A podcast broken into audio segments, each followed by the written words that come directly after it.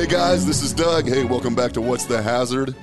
It is Friday, July sixteenth here in Omaha, Nebraska. Got a beautiful day going, actually. Sun's shining. It's not raining. No terrible weather forecast in our immediate future, I don't think. So we're looking forward to uh, hopefully a nice weekend. I uh, hope everybody had a good week. Um, man, I had a busy week. Uh, I've been in and out of town recently, and gosh, as a as a sole proprietor, that makes your life miserable when you come back, man. There's nobody doing your work for you, so things have been busy, but that's great. That's great. I appreciate that. Uh, as always, I want to thank our sponsors. Uh, we wouldn't be here if it wasn't for three incredible guys: John Fallowich of Fallowich Construction Services, Cheyenne Wolford of Custom Concrete Specialists, and our buddy Jim Cover down at the Nebraska Department of Labor On-Site Consultation Group. Uh, all three of these guys are true believers in the cause, and I appreciate their support. So thank you, fellas. I hope I bump into you soon. Otherwise, I hope things are going well.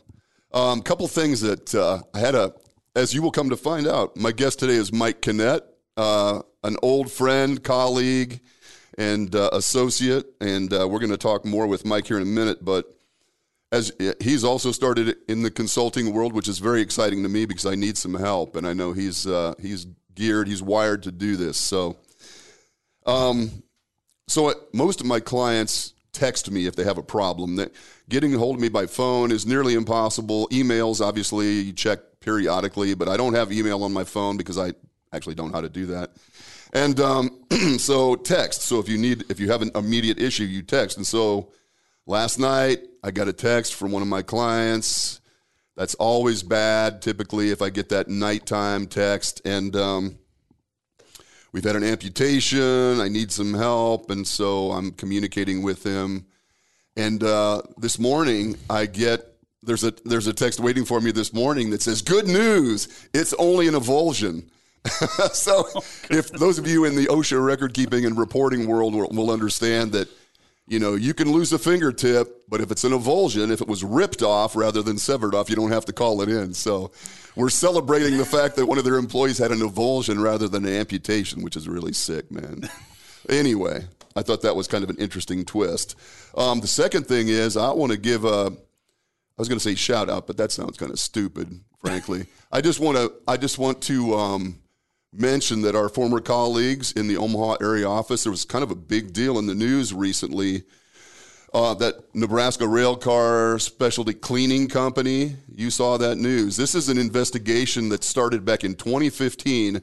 Our good friend Phil Pasali started yeah. an investigation that involved a double fatality.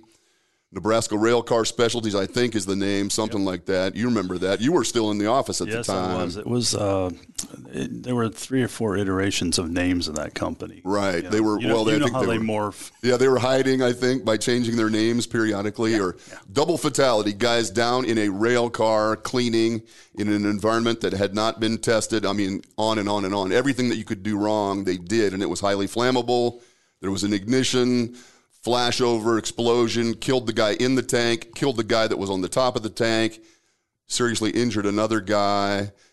Those guys, and then I know our other buddy Ian Poole, who's he, he was involved in here in town. So Phil and Ian uh, were both involved in that investigation. Um, those guys, the two owners of that company, just got sentenced to prison.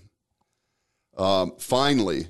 Justice is served. Justice is served. You know, I mean, and as we will discuss, um, I had some challenges with some of what we did with OSHA, but when this kind of thing happens, when a, when employers who deserve the hammer get the hammer, I mean, these guys are going away, man. There are two brothers, I think, that own this company.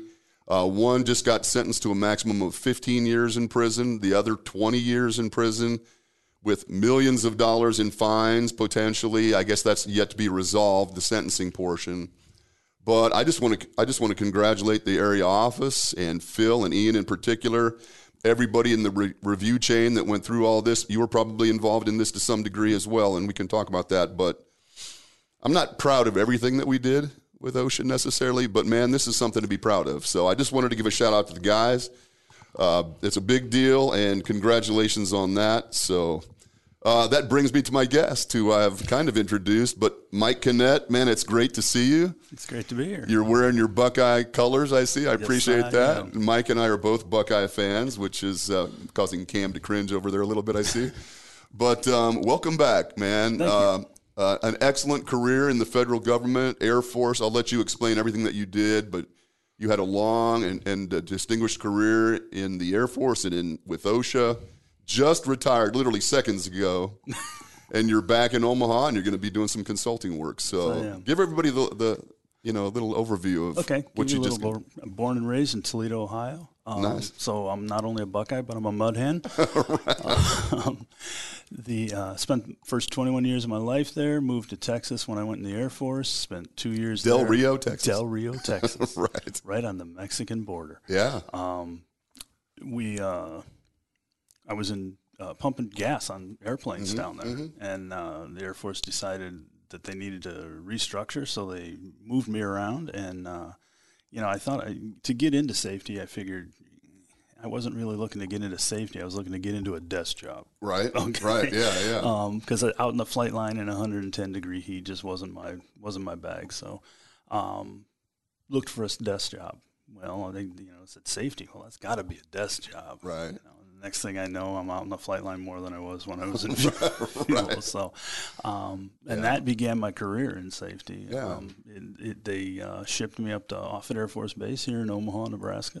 Nice. Um, spent the rest of my Air Force career in in Nebraska. Um, you know, when I first got here, being a Buckeye, I'm like, come across the border. I remember talking to my wife and saying, I'm not staying in this godforsaken state any longer than I absolutely have to.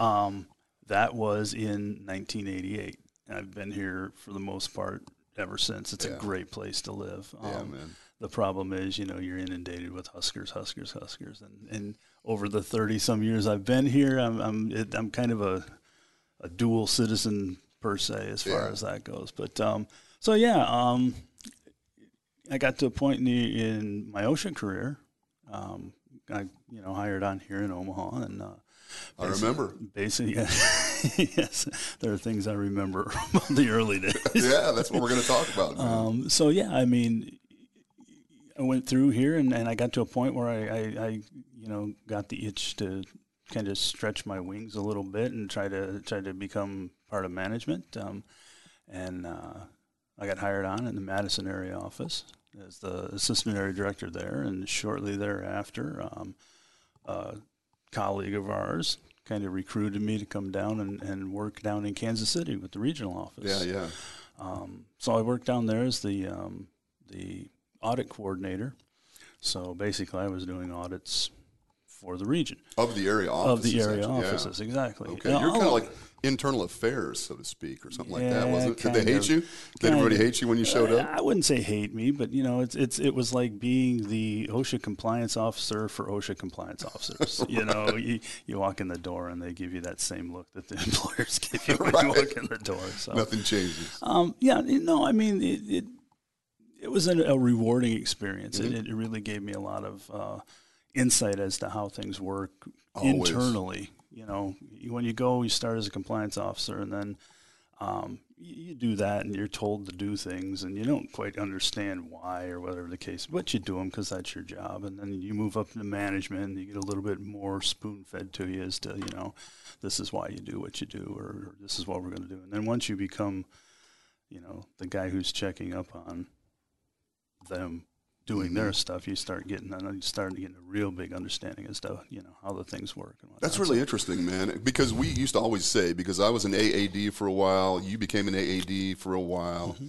and we always talked about the fact that as a compliance officer, as a co-show, you don't really understand all of those, you know, the whys behind when, why we were doing things, and it would have been really valuable. We we did rotate periodically. If one of the A A Ds was out of town, you might fill in as the acting for a week or a day when they were gone or something, and you get a little taste of it.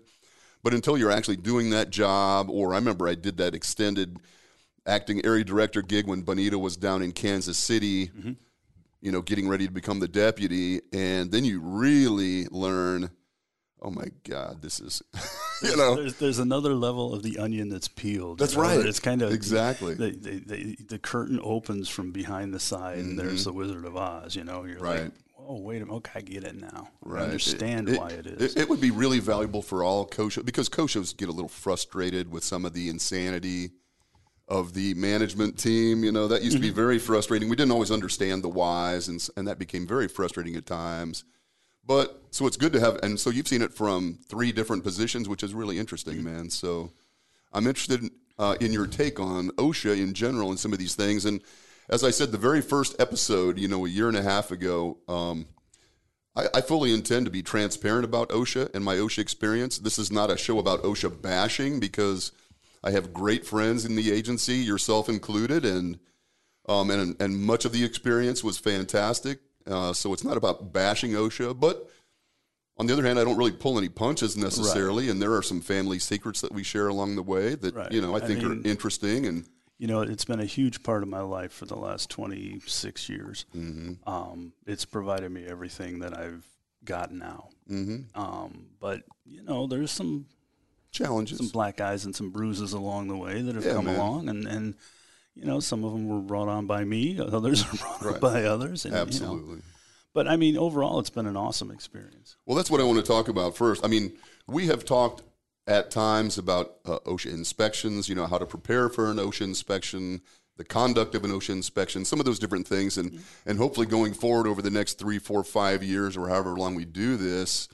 You know, we can share more and more information from the insider's perspective on how these things oh, work. Definitely. But I, I've got a quote I'm going to read you, and this is really just maybe trying to impress people that are listening, you know, that I actually found this quote. But as we mentioned before we started, my mother was an English professor, you know, so uh, th- some of this stuff actually was shoved down my throat, so to speak. So this is this is the opening line from A Tale of Two Cities, Charles Dickens' famous, you know, epic, okay? It was the best of times. It was the worst of times. It was the age of wisdom. It was the age of foolishness. That quote was about OSHA. I'm going to say that pretty much I mean, sums up my whole OSHA career. That was about OSHA, man. And I, I and I read that every time, and I just I just smile, because that describes my OSHA experience. And I'm wondering, let's just take that in pieces. What it was the best of times. What about OSHA did you love? What about your experience was really gratifying? I think the, the thing about it was the fact that you're you're helping people that don't necessarily have the ability, they don't have the voice that um, they necessarily need. Um, you know, you go into a place, you're basically you're looking to make sure that the place is safe and helpful for em- employees. Um, and you know, you you've walked into some of these places, you look around, and you're like, oh my God.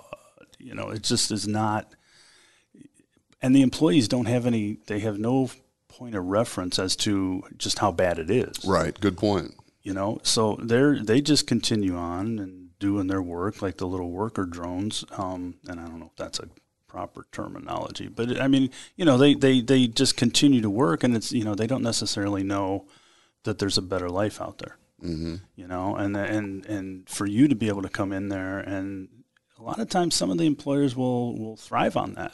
You know, they'll they'll they'll benefit from that, and to be able to walk in to somebody like that who may have been injured or may be in a situation that's just bad, and you walk in there with a you know quick stroke of a pen, you know you've changed it for them. Mm-hmm. I've had people come back to me post inspection, you know, maybe a year later, two years later. And thank me for, you know, oh, that's awesome. coming in and, and, and doing this, because the employer was such a pain in the butt or whatnot. Mm-hmm. And um, um, it's been so much better since then. And likewise, I've had employers do the same thing, you know, where you walk in and they just don't know. Right. It's not always malicious employers. Exactly. Sometimes it's just ignorance, right? They just, they're naive or they're ignorant to some of those. Maybe they've never seen anything differently. Exactly. Exactly. I mean, and, and you know, when they come, when you come walking in, I've I've been... commented to numerous times about, you know, I'm glad you came in and I'm glad you handled yourself the way you did, because it could have been much worse. Mm-hmm. Um, you know, they, they, they hear OSHA's at the door and immediately they lose all functions and, right. you know, everything's just, just, they go into this catatonic haze. Weird, yes. You know, and they immediately start thinking about, oh, there's a gazillion dollars in penalties, and, you know, I'm going to prison and all this other stuff like we talked earlier. Mm-hmm, mm-hmm. Um, and in reality, it might be they just have a missing machine guard on something. It's, you know, just a matter of, let's right. put, put this on there. And, and you know, they they uh, they appreciate the fact that, you know, you bring it to them with a, a certain amount of um, humanity. Mm-hmm. Oh, good, yes. You know, so, it's interesting you say that, man, because um, I have been out for a while. I left at the end of twenty thirteen. So I've been out for almost seven and a half, eight years, whatever it is now, and have been doing this thing. And, and when my clients would call me in that panic and they'd say, oh, my God, there's an OSHA person here. What do I do? What do I do? My first question always was, who is it? And they'd say, oh, it's a guy named Mike Kinnett. I was like, I think you're okay, man. Mike is going to give you a fair shake, you know. Um, there were other guys that they may have mentioned that I was like, oh, shit, I'll be there in five minutes, you know, or whatever. But I knew if it was you, they were going to get a fair shake. And and the interesting thing to me is that um, much like me, your your personality, your temperaments, your talents, I think lend themselves really well to consulting, the consulting world. Let's, the infor- hope, let's hope so. Yeah, we'll see. All right. We're about to find out. But, I mean, you just weren't, you just didn't, your ego didn't need to beat up people that didn't need it. I, I personally, and this, you know, sounds like I'm blowing my own horn here, but I, I just, I I could not walk in and just smack somebody upside the head with a, you know, here's your penalty and walk out the door. It just, it was backwards to me. Yeah. You know, you can't change the culture of a company. You can't change the situation unless the person that's being talked to understands, you know, why this is. You know, why why do I need to do this? Yeah. Okay, well, this is the reason why. And not just that because it's a regulation or whatever. What's the theory behind the regulation? Why why are they, you know, why is this this way? You know, why on on on the uh the uh, butt creams do they have, you know, not for or, not for oral use? Mm-hmm. Mm-hmm. Somebody did it mm-hmm. at some yeah. point, you know, and, and and that's kind of the way OSHA regulations are, you know. Mm-hmm. You know, they say, well, why do I need to do this? Well, because somebody somewhere did this. Found out a way to hurt themselves exactly. that way. And, and you yeah. know, it was uh, prevalent enough that the federal government decided maybe we should make a rule about this. Right. So, I mean, and I don't think a lot of employers or a lot of people, period, really understand that or really, not so much understand that, but don't take that into consideration. Yeah. They just look at it as like, well, that's just common sense. Well, we all know about common sense. Yeah, exactly. Hey, man, I don't mean to interrupt. One of the things that we do on this show is a thing that we call the Supporter Spotlight.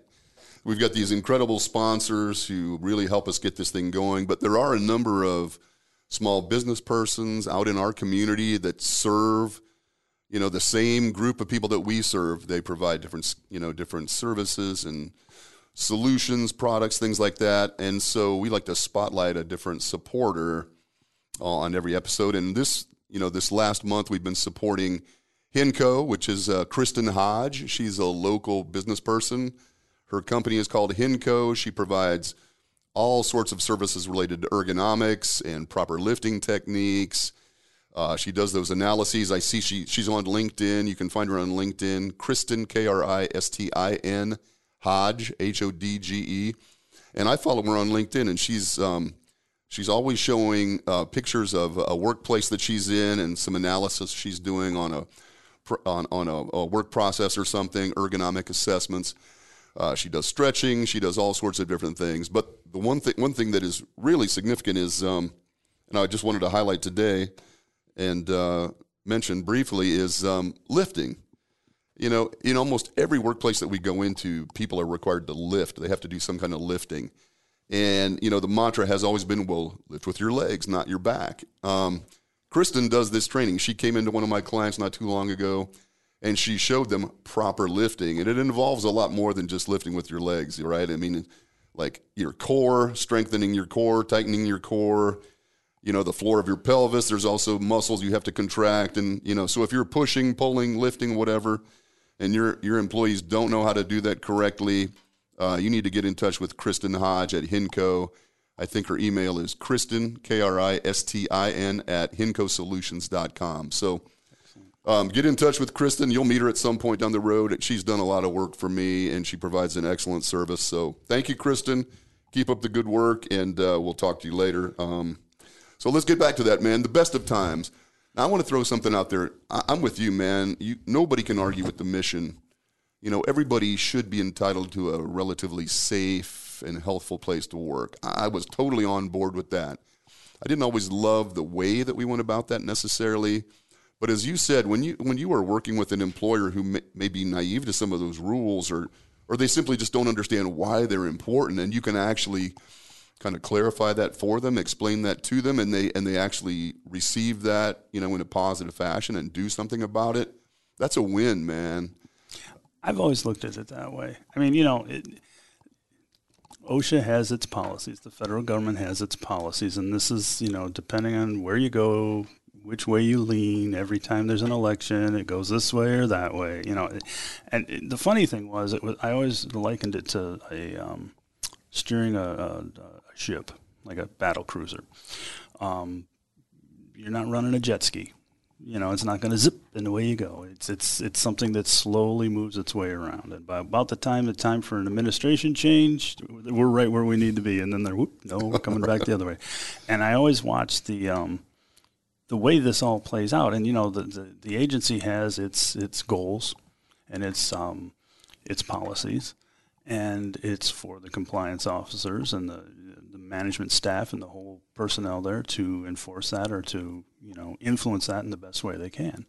And I always felt that um, even though at times I may not have completely understood or, or even agreed with what they were doing, it was always my job to present it in the best fit, you know, best manner, fat, you know, possible. Um, and sometimes it was, it just, it made it easier if you could explain it to them. Mm-hmm. You know, well, why is this? This is why we do this. Mm-hmm. You know? Um, so, I mean, it, it just, it, it, it, it, education and understanding to me, I guess maybe because that's the way I learn and the way I, I operate. I once told Bonita a long time ago, she was uh, used to get on me all the time because I would ask her questions. Well, why do we do this? Why do we do this? Why do we do this? And she would get all frustrated with it, you know. And I'm like, I'm not questioning your authority or the validity of what the question is. I'm asking, why are we doing this? You know, if I understand why, then I have no problem doing this, and I can, I can, you know, run through walls with it. But if I don't understand why, and then somebody asks me, now I'm hanging out in the wind like, well, I don't know, really, no, mm-hmm. you know, because we said so. You know, mm-hmm. it just, it, it was easier for me to um, digest if I understood the why behind it. Mm-hmm. And I found in my career, you know, when you first start, you just go out there and you start, this is the way it is, whap, and then, then, but as you, you start seasoning yourself, um, that, that, it changes the way you do business, and and I, I you, you find out what works and what doesn't work. You know, what is, is what what's the best way to be able to, to make the medicine go down, per se. Mm-hmm. And um, I I found a lot of it was if they understood, you know, not only that this is the reason why. I mean, everybody knows if you if you put a, a boundary between you and a rotating piece of equipment, you're probably safer than if not. Mm-hmm. Um, but you know, why do they do this? You know, it's just the, the, the, the engineering of a bench grinder, you know. Everybody's like, oh, it's just a bench grinder. But if you actually look into the theory behind it and what's, you know, how it is and why these, these pieces of equipment are located on the bench grinder, you know, it's not just to keep you from reaching your hand in there. It's to keep it, you know, shrapnel from flying off if the if the, mm-hmm. the, the wheel explodes and stuff right. like that. So that type of stuff is, is mm-hmm. You know, it, it seemed to me as I would explain that stuff, the employers would were more willing to say, ah, okay, I get it. You know, this is why we should do this. Right. So I would agree. That was interesting. And I, and um, I always thought that, you know, if, if truly we were in, t- if the mission was to have an impact on that culture that you referred to, if we were really going to make a change in that facility, rather than just come in, say, change that, that, that, that, and leave. But if you wanted to have an impact, a lasting impact, um, I think we, you know, I was always frustrated that we didn't take more time to do that because we were always under the gun. As you recall, we would, we'd get together on Monday morning. Well, as you mentioned earlier, the agency has goals. you know, and so every area office is given a certain number of inspections they're they're expected to complete.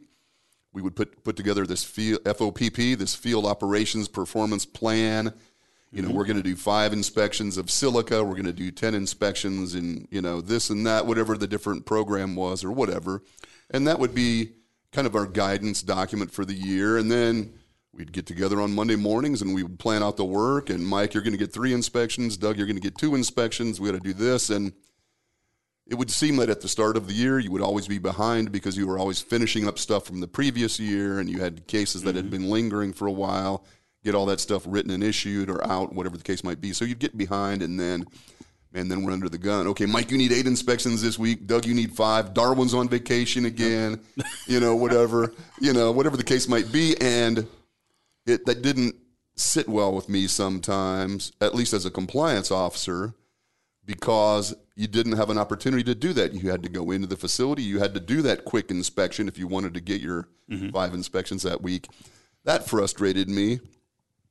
But as you said, once I became an assistant area director and I was involved in more of the management discussions, and you understand the pressure that the higher ups are under, you know, from the national office or even from Congress, you know, from the purse strings, it does change your perspective a little bit, but it still would have been nice had we had more time to work with the employers, I think. Exactly. Exactly. It's interesting.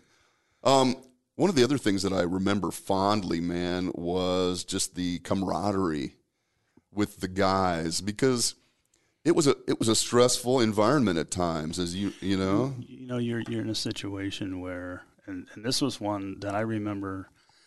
I hit my highest level of frustration one time, and it, it was it came to me in a in a epiphany on my way back from Scottsbluff coming one day, right. And I was like, you know, I, I don't understand it, you know. As a compliance officer, you have to deal with um, not always the most accepting groups of individuals. You know, I've had things thrown at me. I've had pitchforks swung at me. You know, I've been called every name in the book and then some, you know, my mother's names and everything else. I mean, it, it, there's a lot of pressure there. There's a lot of stress there. And, and, you know, you have to be the stoic government employee that doesn't respond. And, you know, you have to be almost not inhuman, but you know, somewhat to, robotic almost. Exactly, exactly.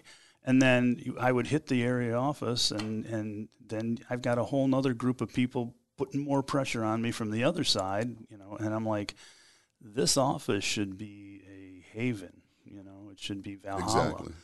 Mm-hmm. You know, to where, where, you know, we should be able to come in and de-stress and just relax and, and do what we need to do and, and have that, that, that, sanctuary or oasis mm-hmm. away from the outside world and whatnot. And it didn't ever seem to be that way at the very beginning of my career anyway, mm-hmm. maybe because I wasn't understanding the process or whatever, but, but, you know, as you got to know the people and, um, it, it's, it's, it's the pressure of the battle that, that, that brings you together because there's only, well, at the time there were only eight compliance officers in the area office and there was only eight of us in the whole state that understood what we were dealing with mm-hmm. in different levels of stress and different types of situations, but it was all pretty much the same thing. And I think that that formed that bond. Mm-hmm. And from that, at least from the beginning of my career, you know, I had people like you and Seth and Schneider and, Um, Big D. Big D. Big D is my boy. He was your trainer, wasn't he? I mean, he, he was, was basically your primary trainer. He was basically my mentor. I can tell you stories about times out with Big D that just, you know, well, that's what we're hoping for. Um, it, it's, it's, yeah, I mean, we had great times and, and he was the one that kind of, you know, he was the, the quote unquote hard ass of the group. He was the one that didn't, you know, he, he, he took the, the letter of the law and that's the way it was mm-hmm. and did not think, you know, twice about doing it. And, right. And then as I got to know him, you find out that he's, he's not really that guy. He's, yeah. he's, you know, a little, little nicer than that. Yeah. But, um, yeah, he was the one that kind of molded me at the very beginning, or at least I molded myself after. I think that mm-hmm. myself um, with Doug, or not with Doug, but with um, um, Darwin and, and yourself, mm-hmm. Joan. What, oh, was Gaines there when you, or had he I already was, left? I was Gaines' replacement. Oh, you replaced Gaines, yeah. Okay. Um, he, he left, and that job came open, and that's when I okay. applied and yeah. got it. Um, in fact, they they gifted me his patent poster. Patent. Yeah, he was a patent fanatic. Yeah, a big so. patent fanatic, and he had a, a, a cardboard poster that had um, just pictures of. I remember that. It that. was like a kind of a collage that he put together. Exactly. I exactly. do remember that. And, that and, was back when we were at sixty-nine ten Pacific. Yep. That's where. Yep. That's where I started. That's where you started yeah. before they moved out to the Palace and Regency. Yeah, exactly. Got all that government money to exactly. get that new office. But so, um, so yeah, I mean that was kind of it. And and you know there were there were people. And it's funny when you go in as a as a new compliance officer. I mean I knew safety from the Air Force, mm-hmm. but OSHA and safety are, are two different worlds. I mean, you know, I, I, like I told Bonita at the very beginning, I understand safety. I know occupational safety. Mm-hmm. You know. I do risk assessment all the time. Yeah, exactly. But, uh, you know, once you get to the, the flip side of that, the legal side of it, mm-hmm. you know, that was the stuff that, that kind of tripped me up early because I'm not a lawyer and I'm not legally trained. Mm-hmm. Um, so it came, I, I relied heavily on, on the uh, compliance officers there, right? To right, kind yeah. of guide me through what the what the situation is, you know. Absolutely. And so it, it it was. Did you ever train with Burmeister, Seth? Well, do you call it training? well, that's well, you know. So when I got to the office in ninety-six, Joan and Seth were the I H's, and I came in as an industrial hygienist. And then Frank Winningham was there, Gaines, um, Chester, Chester, Darwin. Um, and then they had hired me, Denny Hitzfeld, and Gina Sims. Yep. We came in together, the three of us. And I think that was the entire office at that point. But so Burmeister may have been my primary trainer, maybe. Is that you whistling? No, that's my phone that I thought I turned off. Oh, well, that's all right, man. We don't, we don't care about that. It's probably a client, so no. Just ignore the call and get back to the important stuff. And so Burmeister was one of my trainers, and Burmeister was like a red pen guy. I don't know where he came up with it, but you know, when you're a new guy, they you accompany one of the senior compliance officers, and they give the write up to you. So you have to he, he you have to get all in. Over it. You got to get into the is it called I M I S? You have to get into the I M I S. Get into the I M I S and type up all of these citations, and literally the paperwork was. Really one of the biggest challenges to me. There was so much paperwork and documentation. I'd write it all up, print it out, give it to Seth, and he would take that red pen to it and cross all this crap out. And I think I've told this story before, but he would look at me, these citations I'd written, and he would look at me and say, "What? What's the hazard, Doug?" Which is where the name of the, the show came from, Burmeister, because I heard that a thousand times, you know, during my training. Well, what's the hazard? You know, I mean, if you're going to write a citation, there has to be a hazard. Not simply just some kind of technical violation of a written standard somewhere. Which is funny you say that because when I was in the Air Force, you literally could write something up, whether there was a hazard or not, mm-hmm. because it was in the regulation. Yeah, kind of like consultation. You know? Exactly, exactly. And and in the Air Force, when you when you spoke, it didn't matter what rank you were. Um, when you spoke, you spoke with the authority of the whoever the commander of that base was. Mm. So you know you could go in as you know just a lowly E three, E four. And, um, you know, talk to a, a colonel or a general at times and say, I need that fixed. And I'll be damned if it wasn't fixed. A whole different world when you walk into OSHA. you know, right. I said, you know, you need to fix that. And he's like, you know, you can, yeah, whatever. Yeah. And, um, It's. It, I almost cried the first time somebody told me no. I was like, I was like, what do you mean no? You know, yeah. no, I don't have to do that. And I'm not going to. Yeah. Um, okay. Um, classic example, when I started, I was given to a compliance officer by Bonita, and she was like, do exactly what he does, and when he gives you the write-up, just do what he does. I'm like, okay, no problem. Got through the whole inspection, did this, and you know, there's an employer knowledge block on there mm-hmm. that you have to kind of describe the knowledge that the employer has of the of the, the hazardous situation. Mm-hmm. Well, the answer there was yes. Employer knowledge, yes. Right. And the theory behind that was the employer had knowledge of the hazardous situation. Well, I don't know if he was pulling it off on me to see just how, how you know much Bonita would screw herself into the ceiling, right. or if it was you know he just didn't know himself. Mm-hmm. Um, so I turned in the case file to Miss Winningham, and um, yeah, I get this little beep. You know, Mike, can I see you in my office? Okay, I make the, the walk of death into the, into the air, into the, the office there, and she closed the door. That's when I knew I had troubles. Anytime there was close the door, it's right. like, yeah, okay, this isn't going to be good. Um, and the next thing I know, it's, you know, she's like, what in the hell is this? And I'm like, well, what do you mean? She goes, yes, what is this? I'm like, well, she has knowledge. And she's like, no, you need to do much more. And, you know, she went into great detail, mm-hmm. as she always oh, she does. She's very detail-oriented. About what needed to be there. Mm-hmm. And, and this is where I learned this whole, if I explain it to the uh, business owner, that um, it, it kind of goes down better. I understand at that point. Once she explained that to me, I had no problem with employer knowledge ever again. Mm-hmm. Mm-hmm. Um, sometimes I didn't always get as much as I should. Sure, but, um, but, but you understood. But I understood what the theory was. And sometimes, you know, you ask a person something and they just don't know. And you're like, well, okay, now you're going to have to, you know, kind of right. find another way around that to, to, to make this, you know, the violation substantial. Right, legally sufficient. So, exactly. Well, you know, that's something we'll talk about it on one of these sessions is just the elements of prima facie legality, the elements that we had to make in order to, you know, to issue mm-hmm. a legally sufficient citation, and employee exposure and employer knowledge, two of the four are, you know, mm-hmm. really important. And uh, I can remember on that form, it was the OSHA one form maybe or whatever yep. it was, where you would, the employer OSHA. Knowledge, you had to explain how was it that the employer either had actual or constructive knowledge that this condition existed. And yes was a pretty common response. But you, you, you, you mentioned something that I just chuckled about, because we would sit in our little cubicles, and Bonita and Bernie Halber at the time, who was yeah. the other assistant area director, were sitting up front, and they had offices with doors, of course, so they mm-hmm. could scold us, you know. And you'd hear that beep from the intercom, I need to see in my office. And somebody was going. you know? And you just sat there and thought, thank God it's not me. Exactly. And they'd have to do the march of death, as you says, like, yeah, you'd walk up the hall, you'd go into the office. We would all be sitting there, you would hear the door close. Oh, shit, this isn't going to be good, you know. Oh, that is so funny, man. Oh, man. Yeah, yeah, yeah. Well, so, um, you know, what, what we've talked a little bit about it, but what frustrated you the most? What, um, just the bureaucracy or?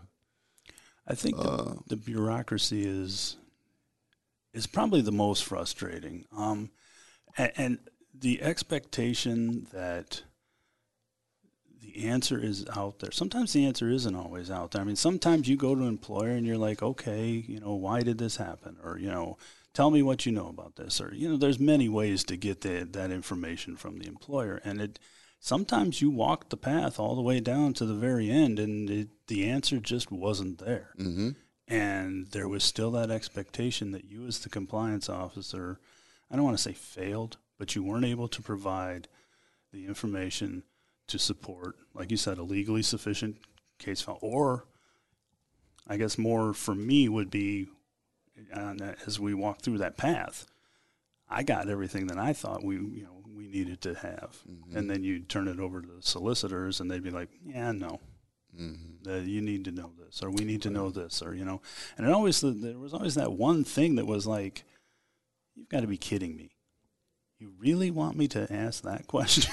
Mm-hmm. You know, that was just something that was so painfully obvious mm-hmm. that, you know, because I didn't ask the question in the interview that, well, we can't, we can't support that.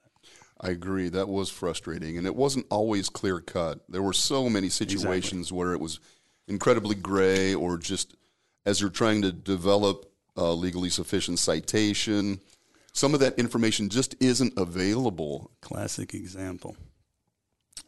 From Darwin. How wet is the mud? Mm-hmm. Well, how in God's name am I supposed to know how wet what, the mud? What was that? What was it the was issue? Mud. I forget. I can't was that a remember trenching situation? It was situation? a trenching situation, and there was mud in the bottom of the trench. Mm-hmm. And, you know, Darwin, like everybody else, put, you know, mud in the bottom of the trench or whatever the case may be. And the question was, well, how wet was the mud? Mm-hmm. I, I get it in theory. I mean, I understand what they're saying. You know, was it, you know, muddy water, or was it, you know, barely, right. you know, wet mud? But, I mean, it just, the question was like, really? We have to go into that much detail? Right. You know, when there's obviously other issues here, but, you know, we're going to, to, just to nail this down, we're going to make it that much harder. It just, those types of situations just confounded me, even, you know, twenty-six years later. Yeah. Having gone through it, having taken my lumps from not asking those questions at the beginning to the very end, where I knew the question needed to be asked and still asked it. There was always, it seemed, it never seemed like I ever asked all the right questions. Exactly. And that was oftentimes the guidance. Well, just ask the right questions. Exactly. And uh, there, there's no manual. There's no well, that was my first list question. Of questions. I remember going out on an inspection and Ben Barr saying, well, just go out and ask the right questions. Well, what are the right questions? Right. Tell me. I'll be happy to ask them, but, you know. Yeah. And as you go along, you know, as you as yeah. you, you, you open up through your career and, and you start learning that there are some right questions. Sure. And, and you know, these are the ones you have to ask. Um, but it ever it seemed just like even up to the very end, last two months ago, three months ago or whatever, I still was not asking the right question.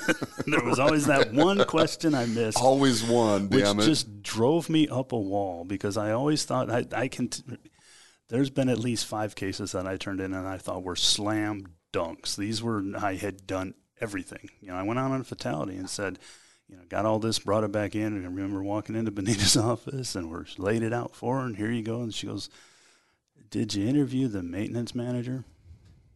And I knew at that point. I'm like, yeah, no, I didn't. She looked at me and she says, uh, do you think you should have? And I was like, I do now. You're nodding yes. I at, think at, I, at yeah. the time I didn't think it was, you know, maybe that important, but you know, now that I know you'd high on your priority list, yes, right, most definitely right. I'm going to ask. So. I'm, I should have. Yeah. That, that was interesting though. It was, um, when you, as, as anyone who does this knows, when you're doing an investigation, certainly of a fatality or an accident or something, there's a certain amount of stress involved in that, man. There are high, emotions can be high, mm-hmm. emotions can be raw. Uh, there can be, you know, the the uh, people a, that you're speaking with aren't necessarily forthcoming because they're concerned about their own liabilities and those kind of things. And it's not necessarily that they're they're, you know, lasciviously trying to get around out of stuff. I mean, they're just they're afraid, right? You know, I mean, you l- read the newspapers, you hear it in the news. You know, five hundred thousand dollars worth of penalty. Um, you know. Years in prison, whatever the case may be, and that's all they hear. They don't hear about the other cases that, you know, settle for three thousand dollars and, and mm-hmm. you know, the, the citation gets dropped to, you know. Yeah, we something. Don't do newsletters about the incompliances. Exactly. That was another thing I wanted to mention. I said, you know, OSHA, as far as, you know, we were always, as compliance officers, I don't want to say dinged, but we were looked, we were frowned upon if we had a high incompliance rate.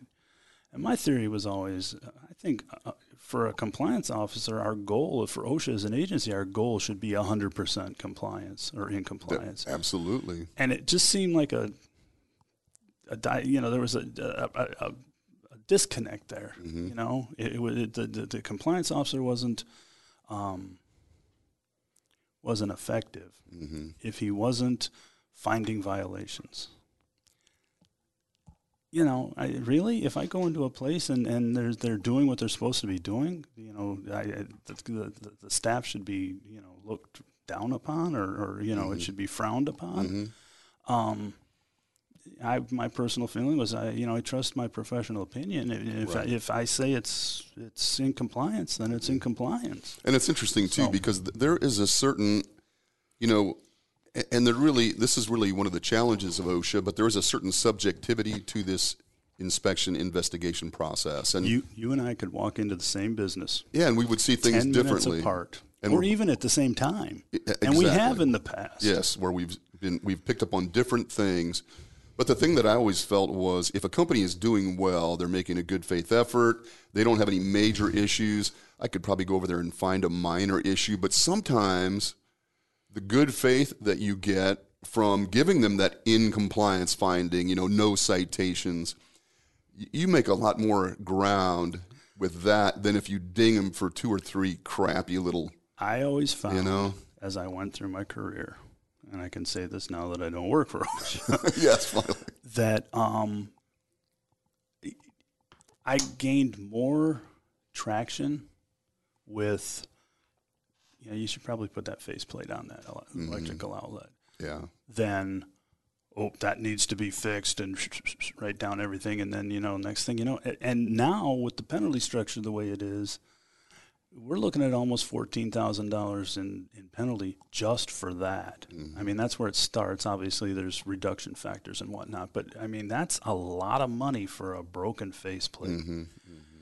Now, if I can, you know, kind of cut you some slack on that and, you know, focus on the real hazards, the ones that are really going to, you know, tear you up, um, that are really going to cause a problem, then I, I, it always seemed to me like they were a little bit more palatable into mm-hmm. to handling that situation. So, and, you know, I'm... It, well, and, and, you know, those people are going to share that experience with other people in their community. Hey, I, I had an OSHA guy in, and it wasn't all that bad. He was pretty reasonable.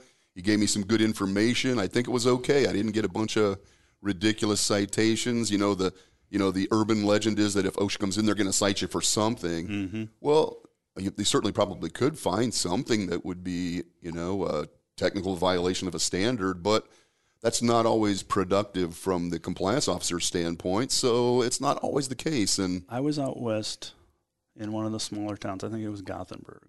It's a small manufacturing facility. And I'll never forget the, the safety director was like seven foot tall. I'm, you know, six four, and I don't look down. I don't look up at a lot of people. You know, when I look at talking to people, I'm either eye level or my head naturally goes down because of their height. Um, this guy walks out, and I'm like looking up at him. Um, and we went through the inspection process, and it was, it, I mean, they had a lot wrong, but, you know, I...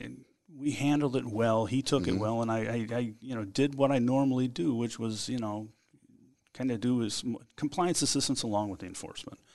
Um, explained why the situation was. Two years later, I'm at a Husker game. We're at one of the spring games. We're walking out. You know, it's the sea of red. Everybody's going to their cars and everything, and all of a sudden I hear this Mike screaming from the masses, and I'm like, I look around, and yeah, all I see is this guy's head above everybody else's. And he's, like, waving his hand, Mike, Mike. So he comes over, and he's just like, hey, I just wanted to say hi. I noticed you there, and, uh, you know, I wanted to thank you for everything you've done and whatnot. And that was just one of those things that's, like, out of the blue. Mm-hmm. It just yeah, the rest of the day I was, like, walking on yeah, clouds because, you know, I, something I did, you know, mattered because too often you'd go into these places – and they're like trusting you and, you know, everything else and whatnot. And you know darn well that, yeah, they're not, you know, putting you on their Christmas card. Right. It was, there was, it was not a positive outcome. Right, right. Necessarily. So, you know, you get those little things, and that was, that was, that was a, a good thing. That is a good thing, man. I appreciate, I agree. I, I, I would agree. There were, were those moments where you actually felt like you accomplished something good, and, you know, somebody would, would uh, confirm that for you or affirm that for you perhaps. Usually it happened later. When I needed it the most. Yeah. You know, oh, I was in the position where I had had enough of those where they were, you know, beating you down, beating you down, beating you down, and then yeah. somebody would pop up and say, hey, you know, thanks a lot for what mm-hmm. you did. And it's like, oh, geez, okay, now I... I'm feeling much better about it. So. I agree. There were many times in my OSHA career where I had to remind myself that my client, you know, was truly those employees, mm-hmm. and all the other noise and crap that went with the job had to be dealt with in some fashion. But as long as I could look at myself in the mirror and know that I did my best for those employees that I was there to serve, then you could get through some of that other, some of the rough points. Exactly. Yeah, I mean, it, it, I kind of looked at it as I was an advocate for the employees. Exactly. You know, because you've got the OSHA folks that are, you know, looking to regulate the way it needs to be done. And then you've got the employer that is either fear-based or, or maybe not fear-based, but they're still wanting to comply with the regulations. Mm-hmm. Or they're not wanting to comply with the regulations, and they're trying to do something that's not quite above board. Mm-hmm. Either way, the employees are being put at risk, and they really don't have a viable, you know, the, the unions are out there now, or you know, have been for years, um, and they do, you know, their part, but you get to these smaller places that don't have unions. They've got, you know, fifteen employees, twenty employees, and they're just, you know, they've got a guy that rules with an iron fist, and this is the way I do business, and if you don't like it, walk out, especially in the western part where you've got, yeah. you know, it's fifty, sixty, seventy miles to the next town.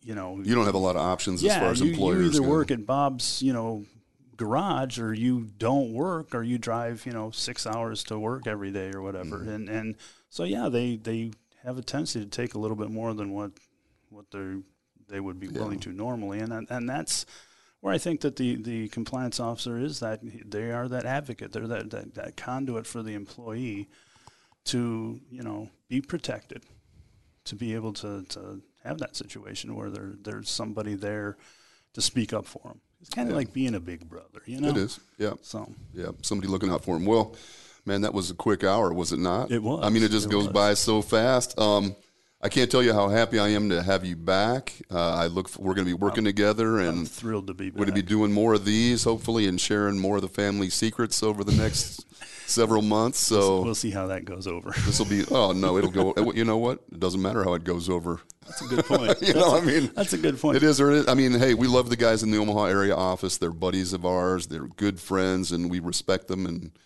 we care about them, but. You know, the truth is the truth. At least our exactly. truth is our exactly. truth. So um, I think that's a great message, though, for everybody out there that's in the safety profession. Maybe if you're struggling a little bit, maybe you feel like what you're doing isn't having an impact or your boss is bitching at you, whatever the case might be. Just keep in mind that we're, who we're doing this for, why, you know, the why behind what we do. Just keep focused on that. You know, do the best you can for the people that you're charged with protecting, and uh I think the rest will take care of itself. So that's it for this week. I hope everybody has a good weekend. Mikey, good to see you. Hope you have a good weekend back here in Omaha, man. You too. And uh, we'll be talking to you again soon, folks. Thanks. Bye-bye.